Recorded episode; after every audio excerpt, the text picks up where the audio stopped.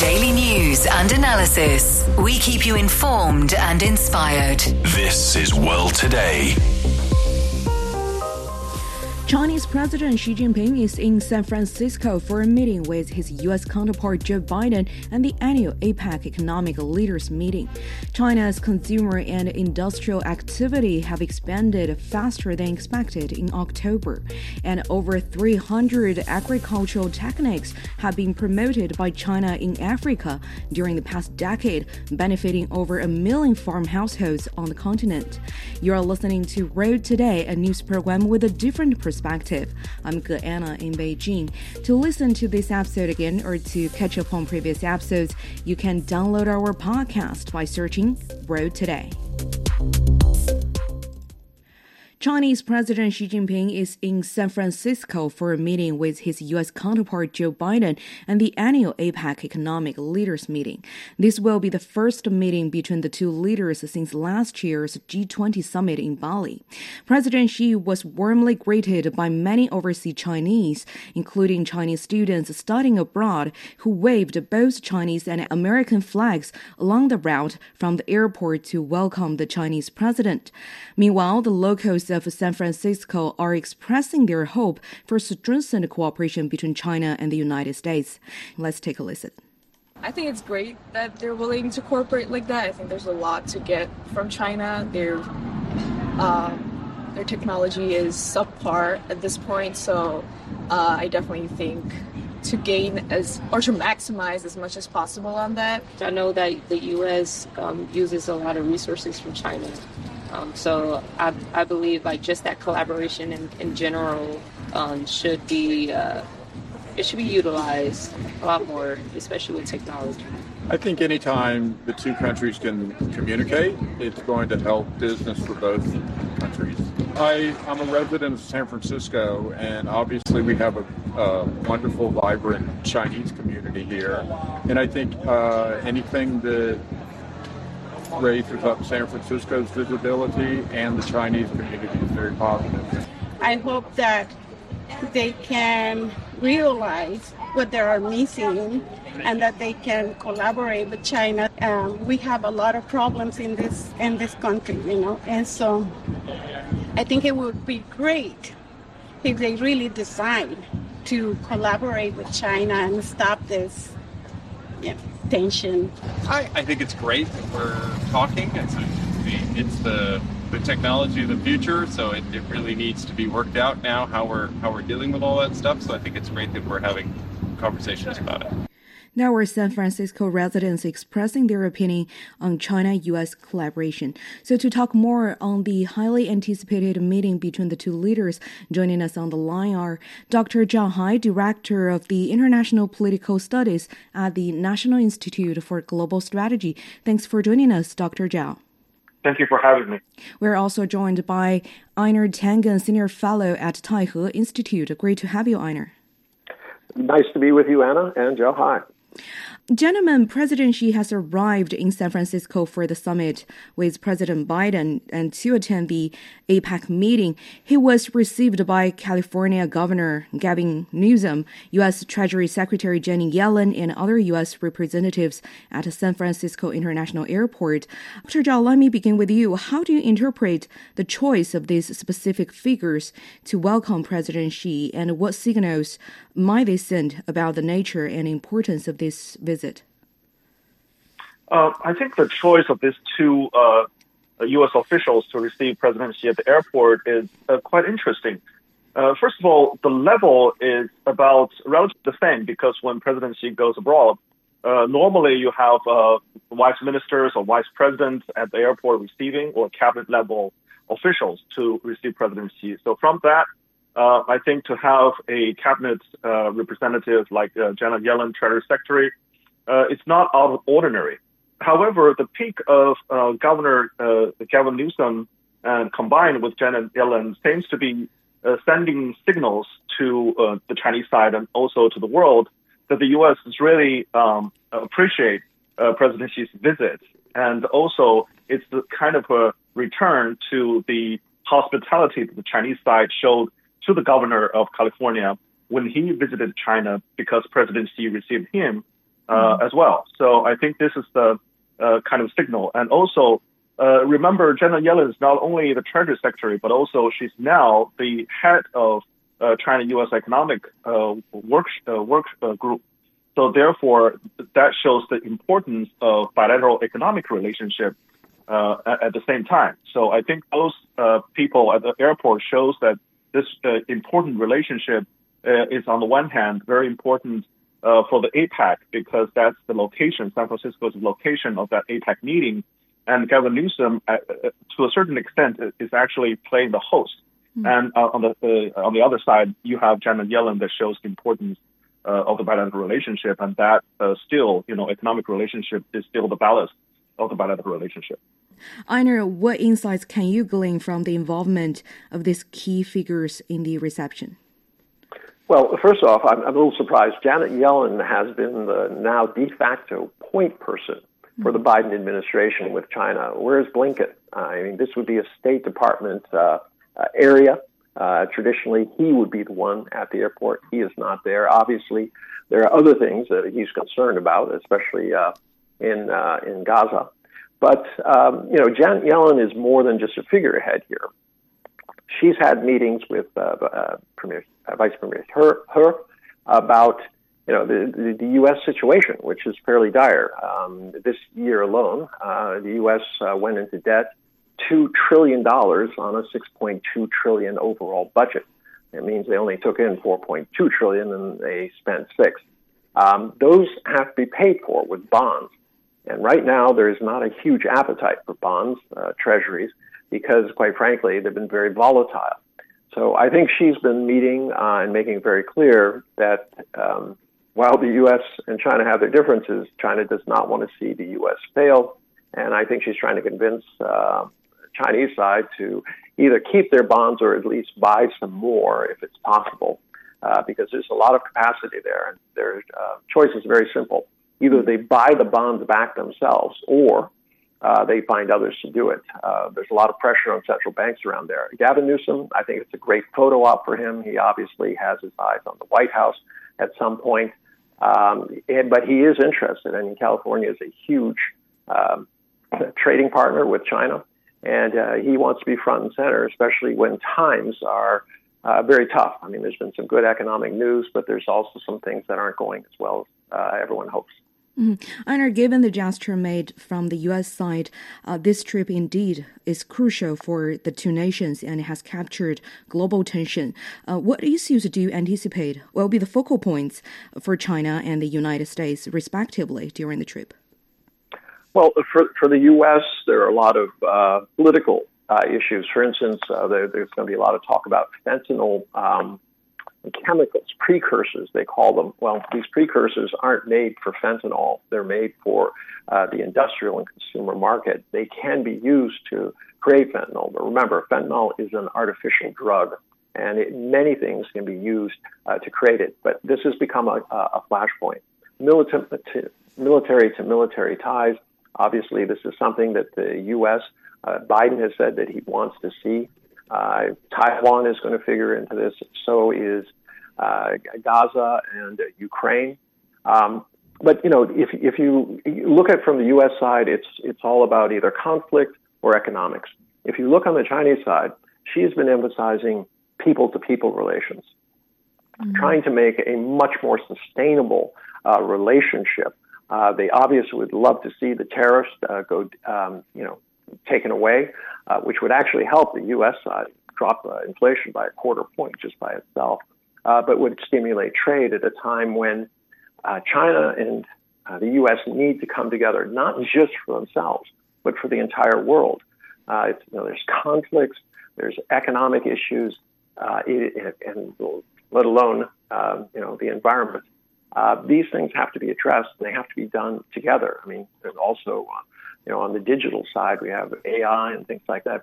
This really needs a time of leadership. And I think uh, Xi Jinping and the Chinese government is saying, look, you know, we have to come together. We have to put aside what you perceive as, um, you know, competitive points and start thinking about how the world is going to work for the next 20, 50 years. Dr. Zhao, from a personal perspective, what aspects of the upcoming discussions between Xi and Biden are you most interested in? Uh, which specific areas do you believe hold the potential for achievements in their talks? Well, uh, first of all, I, I think it, we have to not just pay attention to the summit, have to know where uh, there's a long way towards this uh, summit. Both sides have been working very hard mm-hmm. the past six months to make this uh, meeting happen. So if you look at what uh, both sides have been talking about from the very beginning, the Blinken visit and then Yellen's visit, Raimondo, Kerry, uh, and others, there are multiple meetings that cover a variety of issues that almost very comprehensively every aspect of the bilateral relationship. So first of all, uh, it's very, and also, I'm sorry, also including um, uh, Foreign uh, Minister Wang Yi's talk with uh, Jake Sullivan, uh, the security, national security advisor. So from the very top, the key issues actually talking about the future of China-U.S. relations. Uh, you know, both leaders need to come up with a vision to uh, direct or guide this very complex relationship moving forward. Because without that, uh, we're just uh, charging into unknown waters, and, and the relationship is, is going to falter because of just uh, you know black swan or some accident. And the other thing is that uh, both sides talk about uh, very importantly. Uh, I mentioned Taiwan, and Chinese side need the U.S. to reassure on this issue that they will not support Taiwan independence, that they will keep up, keep to their words uh, to the limitation of three communiques. That's very important because that's a core interest of China's core interest. And the other thing that they need to talk about, of course, is uh, the, uh, the, China, the, the so-called Asia Pacific or American side Indo-Pacific refers to uh, security because there's maritime issues at hand. Uh, there are all kinds of disputes along Chinese borders. And the U.S. military and Chinese military at some point need to talk with each other and uh, have a agreement on their uh, conduct or their behavior with each other.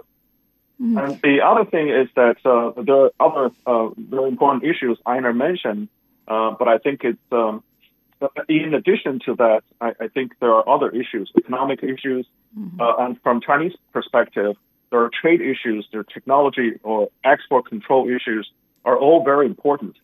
So on the American side, of course, there are concerns as well including uh, the American business uh, operating in China, uh, the, their, their own uh, investments, um, and uh, also their concern about uh, China's limitation of export. So altogether, I think perhaps there's not enough time for both leaders to talk about all these issues, but we hope that at least they set the tone for the future talks between the two sides because now we have established multiple communication channels. They mm-hmm. would talk to each other uh, uh, through on the working level and through high level officials. So in the future, we would expect deliverables gradually coming up, not not from just uh, this one summit. Dr. Zhao, indeed, this encounter and previous engagements definitely indicates that the relations between China and the United States are headed in the right position. But might the summit this time suggest a favorable change in the trajectory of China-U.S. relations in general, maybe potentially representing a pivotal moment for both nations?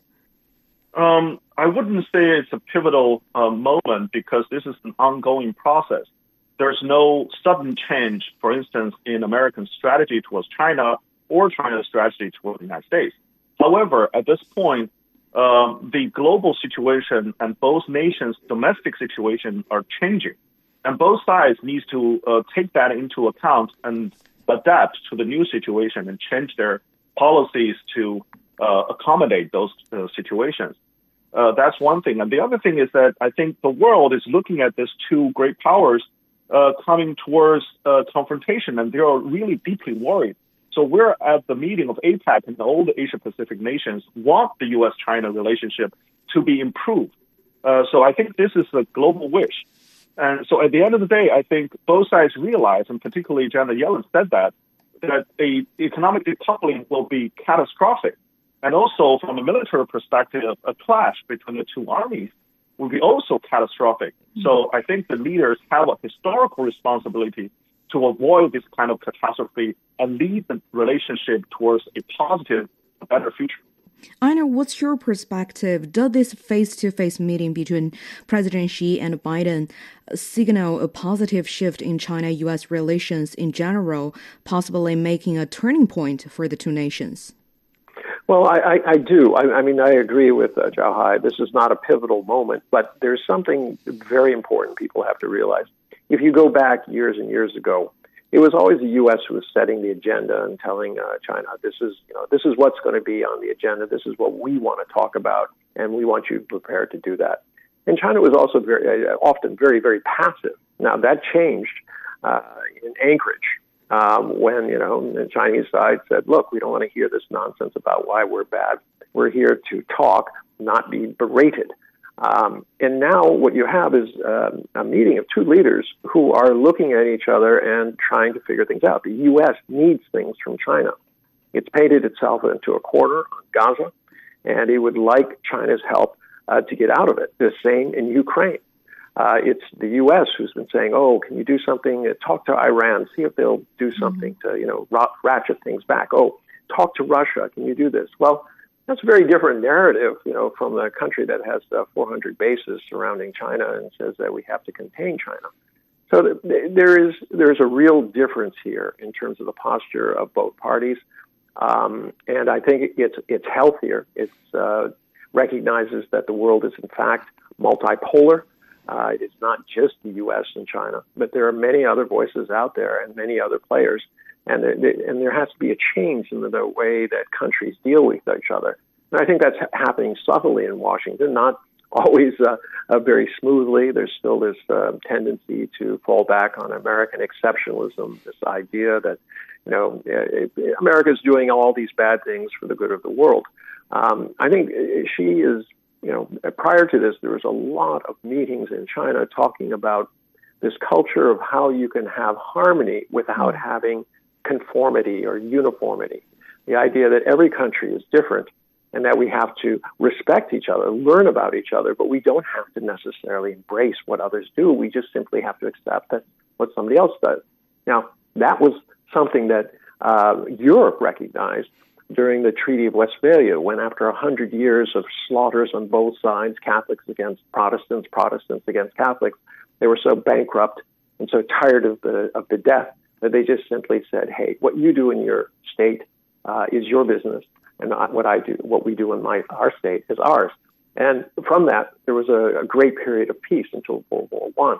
And I think um, there is that moment again where, um, you know, from a moral point of view, uh, China is saying, look, we're all human beings. We all want to succeed. We want to be secure. Uh, but for that to work, we have to respect each other. And I, I think that's um, part of the narrative that's coming from the Chinese side, which is unfortunately sometimes a little bit too subtle uh, for folks in Washington. Einar, if we go back a little bit, um, the China US relationship has gone through a bumpy journey in the past few years. But at the same time, no matter at which stage, uh, China and the United States tried to identify a stabilizer in their relationship. Uh, it was economy, military, and now many people think it's climate issue or people to people exchanges. Uh, what do you think is the cornerstone of China US relations today? Well, a, a, lot of it is economic. I mean, if, if the U.S. were to simply say we're not going to buy anything that's Chinese or anything uh, that comes, you know, that's more than um, you know, uh, 60% from China, uh, it would literally wreck the economy. Uh, there wouldn't be enough production, prices would rise, um, it wouldn't be jobs going back to the U.S. Uh, because uh, they would manufacture there, but it, it would not be world competitive because the prices would be so high. So a lot of it is economic, but um, it's it's the cornerstone really is just getting to know each other and accept that there are differences. Um, the U.S. has to accept that China's success is built on a different system, and it's not bad. It's not a threat to the U.S. You know what China is doing is helped its people. There should be some respect for that. Uh, what the U.S. is doing is the U.S. business. What you don't hear from the Chinese side is, you know, a, a lot of criticisms about you know what's happening uh, there. Although netizens have been commenting uh, about uh, you know San Francisco and the cleanup of uh, all the homeless people there and things like that, I think in the end there has to be respect on both sides, and that that really is not just the cornerstone of the relationship, but it's going to be the cornerstone of uh, you know the world peace. Unless these two powers can work together, all it's going to do is uh, give country freedom to embark on more you know adventures, military adventures.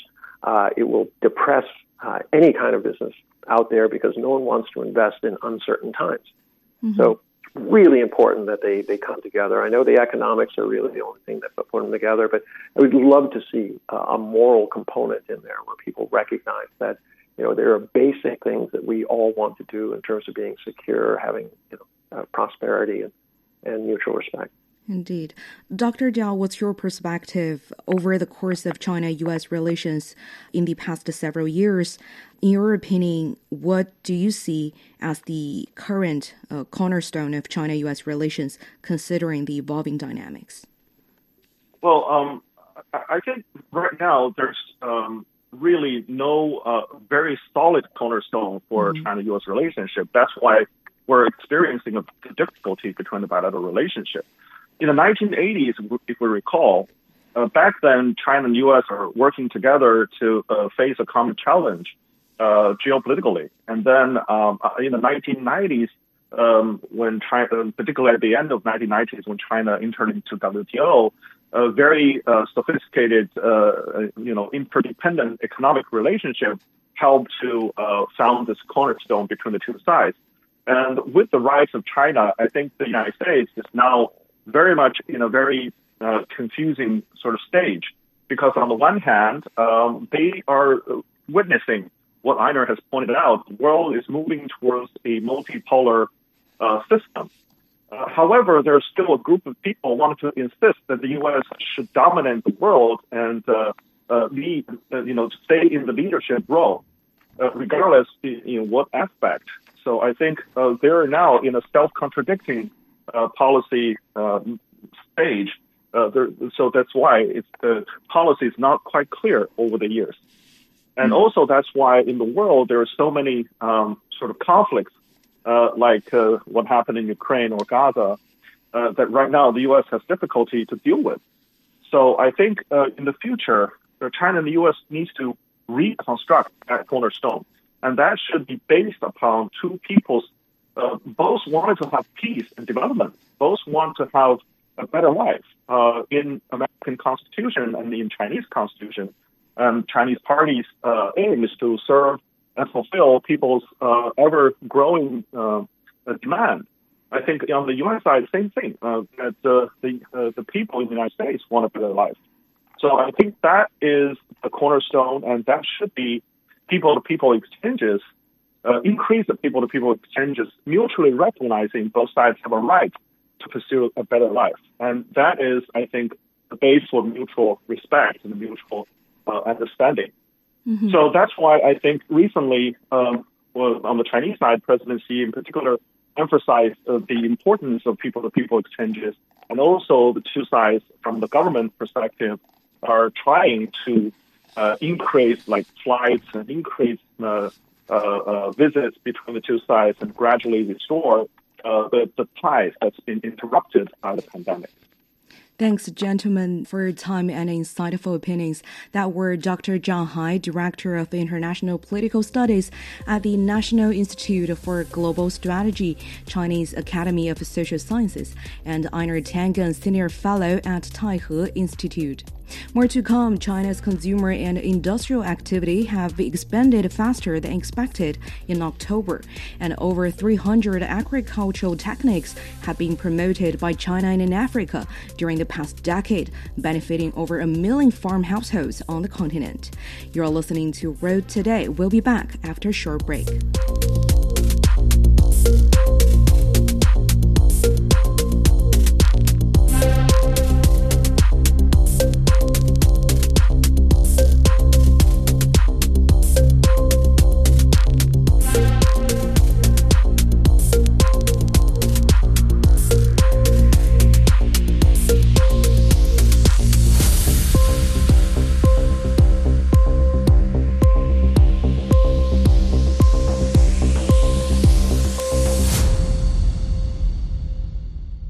You've been listening to World Today with Mika Anna in Beijing.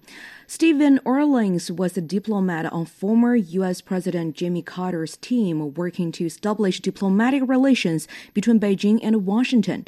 Now, Orlins is president of the National Committee for U.S. China Relations, advising senior leaders on both sides to build a constructive bilateral relationship.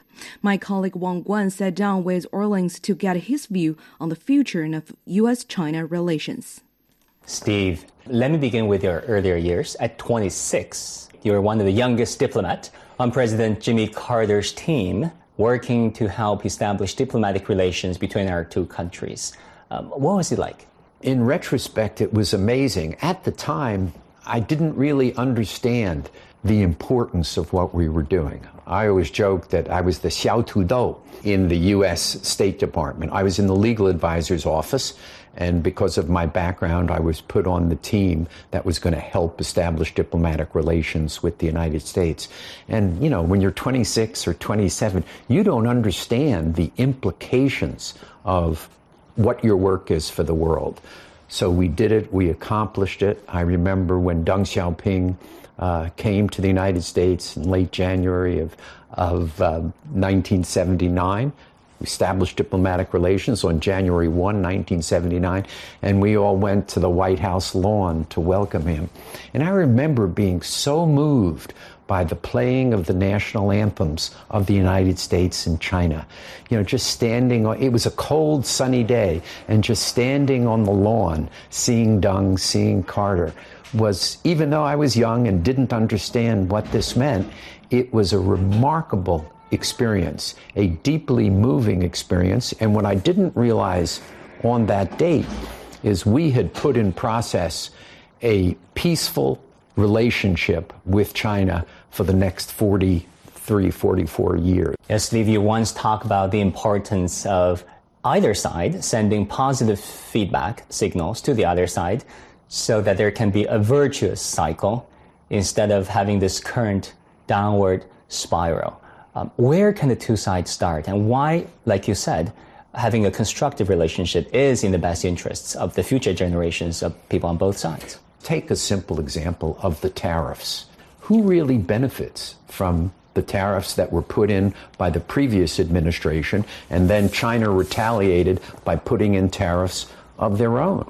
It reduces American exports to China. It hurts China's exports to the United States. Most importantly, the biggest losers are lower income Americans. That, so it, we estimate that these tariffs cost the average American family around $1,000. If you're wealthy and you're making hundreds of thousands of dollars, you don't even notice these tariffs. But if you're a lower income American and you're making 25,000 or $20,000 a year and you are paying this $1,000 in tariffs, you have to find somewhere to save the money. So do you not buy your children shoes or pants or shirts or school books? That, if both sides agreed to end the tariffs, the people on both sides would immediately see benefits. This wouldn't be like a Fed interest rate increase where it takes time. Mm. We would immediately see this money go back into the pocket of consumers. We would immediately see all Americans benefit. So it's something, it's what I thought is low hanging fruit. Of course, there's a tiny percentage of America that does benefit, who benefit from protectionism, but it's a tiny percentage. So I urge both governments to act to do that. Closing of the consulates. So the previous administration closed the, the Chinese consulate in Houston, punishing Americans in the southwestern United States. So punishing people in Texas, in Arkansas, in these areas. Closing of the consulate in Chengdu. Just reopen them. The people will instantaneously benefit. So it's, it's some of those issues which I think the overwhelming majority of both Americans and Chinese benefit from are things which both governments can do. And what I hope that does, it then creates what you referred to, is the virtuous cycle. So instead of this cycle down, this downward spiral, we create a cycle up, and there are other things that both governments can do. If you think about climate change, um, which is giving us a big lesson, and also uh, pandemic, public health issues, uh, if there were to be a lack of cooperation, we already see the fact that there has been a lack of cooperation, and we saw uh, the consequences, very negative consequences. Yeah, it's true. It, it kind of breaks my heart, you know, in a lot of ways. Look back to Ebola. So when Ebola broke out, what I saw were Chinese and American scientists working on cures, working for ways to make sure that epidemic didn't become a worldwide pandemic. And we had that cooperation. We had it. It worked. Ebola was, was confined. It was success. If you look at the outbreak of COVID, it wasn't a success. We didn't have the cooperation that we needed in healthcare. And that's not the result that any of us want. So we need to reestablish that cooperation on healthcare. When I think about climate change, again, one of the great moments for me the last 18 years was when that I've been president of the National Committee was when President Xi and President Obama met and they together uh, drove the signing of the Paris Accords. It was such a moment that to me represented the future. This was America and China leading the world in a positive way, in a productive way, dealing with the most existential threat that both of our societies have. And we need to get back on that path. That failure to deal with climate change together. We may not be able to deal with it together, but I can guarantee you one thing is separately we will fail. That China and the United States need to together confront climate change and come up with ways to deal with what is, for, again, for my grandchildren, for my children even, is an existential threat. Has the relationship got so bad that we don't want to work together to preserve this world for my grandchildren and your children? I say it hasn't. And the leaders need to show leadership and find ways to cooperate on climate change. That was President of the National Committee for U.S. China Relations, Stephen Orlins, speaking with my colleague Wang Guan. You're listening to World Today. Stay with us. From sustainability and digitalization to trade, health, and energy security. 21 major Asian Pacific economies gather to address the most pressing global challenges and to create a future of sustainable economic growth. Join CGTN for our coverage of APEC 2023. This is World Today. China's consumer and industrial activity expanded faster than expected in October. Data from the National Bureau of Statistics shows that China's retail sales of consumer goods in October climbed 7.6% compared to last year. The country's industrial production went up 4.6%. Recently, some international institutions have upgraded China's economic forecast for 2023.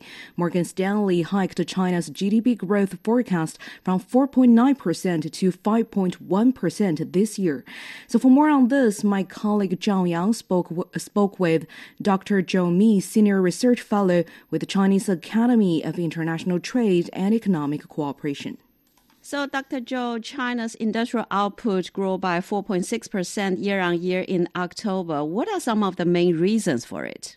If we're looking at that data, I would see that it is still in our upward growing trend. We're talking about that in July, it's only 3.7 and then continuously 4.5 for the next two years. So we're still in a higher position to increase. So among these uh, reasons, I would say that the market is having more strength on recovering. While if we are looking at the details, there are many sectors that are uh, stronger than the, the sectors who are weaker uh, compared with last year. So the sectors including the chemicals and some of the machineries manufacturing, they are getting better because the market really see the potentials of uh, producing more things and meet the demand of the market, not only in China, but maybe in other countries also. Mm.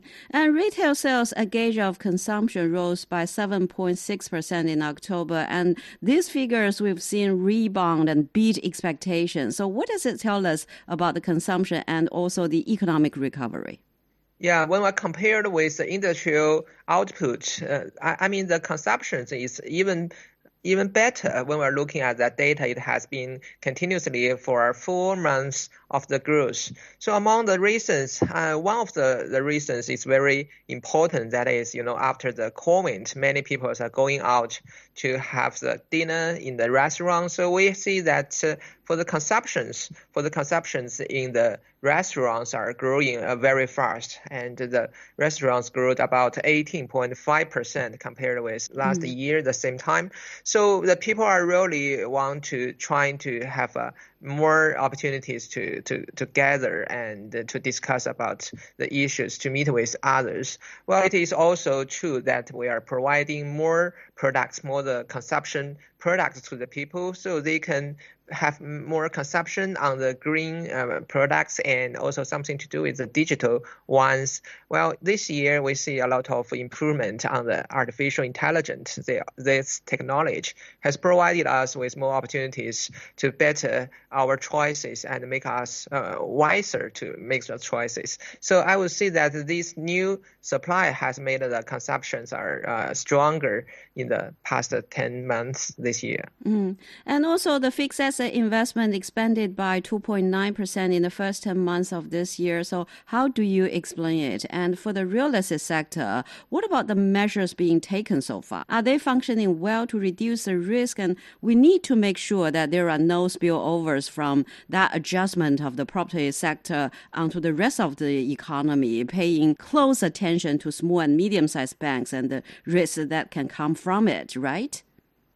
Yeah, I agree with you that when we're looking at uh, the fixed investment, I think that for the trend, it is still decreasing. So in the continuously several months, so the rate of the decreasing means that, uh, you know, there are many things to worry about because we want to have a soft landing uh, instead of just hit the ground very hard. So we, we must control the risk of not, you know, let a lot of related sectors be suffered a lot. As for the real estate, it's a real big problem because that uh, when we are talking about that, it is our our industry not only connecting uh, with the banks but also connecting with many areas like the engineering, like uh, you know the materials and also the equipment of the engineering. So we want to make it a little bit stable, trying to reduce the risk of the stock and trying to not increase more risks and trying to limit its spillover effect in other areas. Mm. Well, for the fixed investment, I still believe that there are more uh, more kind of uh, trials trying to do some innovative ways on the investment, like improve uh, information infrastructure, like to provide better support on the on the uh, on upgrade upgrade of the sectors and technologies. So uh, for the fixed investment, I still believe that we have enough strength to control the risk and trying to make it a, a better base for the continuously recovery in the coming months. Mm, and we are also seeing the October credit and total social financing data exceeded the market expectations. Uh, this is showing strong momentum, right? So what does it tell us? it means that the governments are and uh, you know they have some send some signals to the market and the banks already got that so even in the you know normally the the october is a are uh, comparatively small months for the credit, and people are not really want to get loans from the banks, uh, including the enterprises. But this month it is still expanding, so we can have some signal from the banks that they are really want to grasp the opportunities of the rest of this year and trying to have a better output uh, by the loans to support the real economy's recovery. And at the same time, the economy is being challenged worldwide, and there are so many fronts that need money. And therefore, how much resources can be put into one priority? This is always an important question. So the government sets the priority now to have high quality growth, not just the high growth rate, but the high quality growth, which is driven by the digital economy, the green transition, and making it more sustainable. So could you elaborate more on that? Yeah, I totally agree with that concept because you know in the world of recovery after pandemic, there are so many countries want to get out of the you know the mud and they were they really want to you know trying to find find some ways to, for the growth. As a responsible country in the world, China is not only our, our big suppliers of many products, but we are also a big market to accept many you know export from other countries. So for the better and higher quality of development, we are trying to address the most challenging uh, the problems that we are going to, to, to try and find out some ways to deal with that, like for the new energy, like to reduce uh, the, the carbon emissions and also trying to address uh, the poverty people. So for the higher quality, it's not only trying to put more strength on the best part of the society, but actually we're trying to improve the support to the lowest incomes the party and trying to address their problems. So we need to find some better and more balanced way for China to find our sustainable cooperation method with other countries, like what we are having in United States for the APEC. So we we may trying to address many new challenges by the cooperation. Mm, and China has taken the lead in green innovation in terms of uh, having renewable energy, solar panels, etc., etc. So, how do you explain China's role in the global supply chain on this front? I would believe that China is, uh, you know, one of the uh, very important part of the global supply chain, the green trade and green investment. As uh, one, uh, the first reason is that Chinese market is really need that. We are trying to improve the quality of the manufacturing. Since we are a big country of manufacturing, we need to change a lot. So there are many potentials market demand which can support the innovation. And the second is that we have many connections with so many countries. So they really need us. They really need us to improve their abilities to, to be greener. And the third one, I think that there are so many things, not only for the real products, but also about the rules, standards, and the ways that we are coping with others. So these are, uh, you know, some potential areas that China could play with other countries, like in the Belt and Road regions, and we can discuss what are the best ways to, to try to address the different challenges for different countries and to uh, grow up as a, uh, similar, uh, you know, the common interest of all. And talking about China US relations, earlier you mentioned that China and the US could strengthen economic and trade ties during the APEC meeting this week. So, how could this be benefit for the steady recovery of both economies and the world as a whole?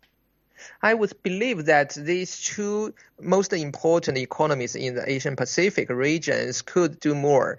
You know, if we are looking at the market, there are already so many talks and also meetings and visits by different parts. So they really need the cooperation instead of just trying to, to fight against each other. So for the two economies, they both are big enough to, to hold so many diversified connections. While at the same time, when they are doing better, they are sending, they are building some examples for other countries to follow that will reduce a lot of risks and uncertainties for the recovery and have a better to meet the sustainable development as a, a common goal of us.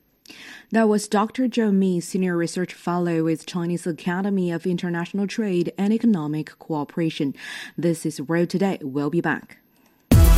Hello, my name is Alessandro Golombiewski Teixeira. I'm a professor of public policy and management at Tsinghua University in Beijing. I am a great listener of the world today. In my opinion, The World Today is one of the best China radio programs. In The World Today, we can get the best news and analysis in what is happening now in the world. So please come to join us. You are listening to World Today. China has promoted over 300 agricultural techniques in Africa during the past decade, benefiting over a million farm households on the continent. Chinese Minister of Agriculture and Rural Affairs Tang Renjian made the remarks while attending the second forum on China-Africa cooperation in agriculture. He said China has established 24 agricultural technology demonstration centers in Africa, providing training opportunities for African management and technical personnel. So to delve into China-Africa agricultural cooperation, let's have Dr. He Wenping, expert on African affairs and senior research fellow at the Chinese Academy of Social Sciences. Thanks for joining us, Dr. He. Hello, thanks for having me, Jana. Over 300 agriculture techniques in Africa was promoted by China during the past decade. Uh, can you elaborate on specific uh, techniques and technologies that China has promoted in the region over the past decade, and any stories on how these initiatives have influenced the local farmers and communities on the continent? Yes, uh, actually, I have been to uh, several this kind of uh, China uh, technical demonstration center, agricultural uh, technical demonstration center in Africa. Mm-hmm. For example, remember clearly, like in uh, Mozambique and Zambia and Luanda, uh, those uh, uh, Chinese agricultural demonstration center. you know, I remember uh, those Chinese experts told me, for example, like a mushroom plant planting. Uh before they are saying the local African farmers uh, they uh, very uh, you know few of them have even heard about mushroom. They even dare not to try to taste uh, this. What is this uh, eating way like this mushroom? So they have no idea. So and then the Chinese uh, agricultural experts uh, planted, uh, make those mushroom available because it's not that uh, you know, taking longer time to come out with this product and also can be easily transfer uh, this technical way, yeah, how to uh, make this mushroom. So eventually, and uh, you know, invited them come come over and cook this mushroom and taste them, and then through those hard working, and also, uh, you know, even uh, try them by themselves. Uh, so gradually, uh, the people, local people knows, wow, this is a very good, very tasty thing, and also full of those uh, rich nutrition, very good for the health. And plus, no need such a high investment, uh, putting lots of money and then waiting long, long time, and then eventually can come out with results. So this is just one simple uh, example uh, to see yeah, how uh, those uh, new agricultural products can be introduced to local people and then from uh, some suspicion and then to fully understood and then being widespread. Uh, actually, we also now build like in Ethiopia called the bamboo, uh, you know, bamboo center and help the local make full use of this bamboo. Uh, mm-hmm. The bamboo don't know how to make full use of them. Uh, this bamboo can turn them uh, into like even furniture. Uh, during the uh, if you can export those, those very you know hot place like our bamboo, those uh, uh, even uh, put on the bed and make it in the sofa and then can cool down uh, those uh, temperature. So those things uh, now we have been building a lot. Uh, those with specific uh, those agricultural products and then really beneficial uh, for local farmers uh, for improving the you know income and also of course improving their livelihood. Hmm, indeed, those demonstration centers have played a, an important role in transferring knowledge and skills to the local communities. Um, this is the second forum on China Africa cooperation in agriculture. What new agreements or collaborative initiative have been reached during this forum? Oh yeah, uh, I think uh, uh, there is a you know uh, very important uh, this plan called the China uh, Helping Africa Agricultural Modernization Plan.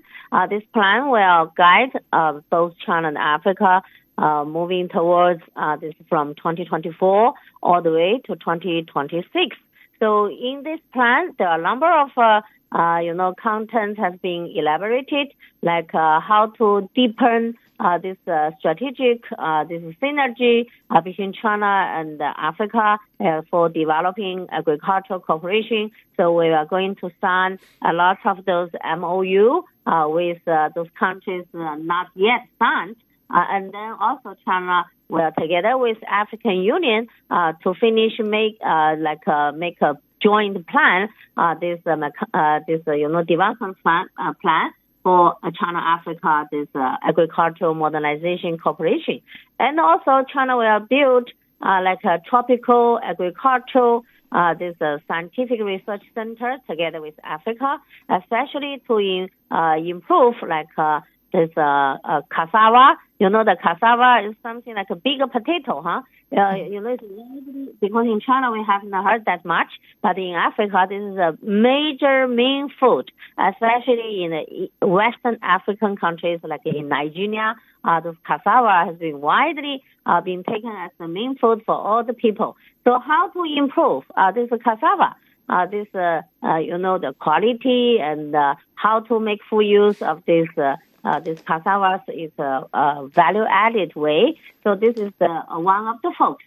And then uh, agri- agricultural technical cooperation and uh, how to make this one country, one product.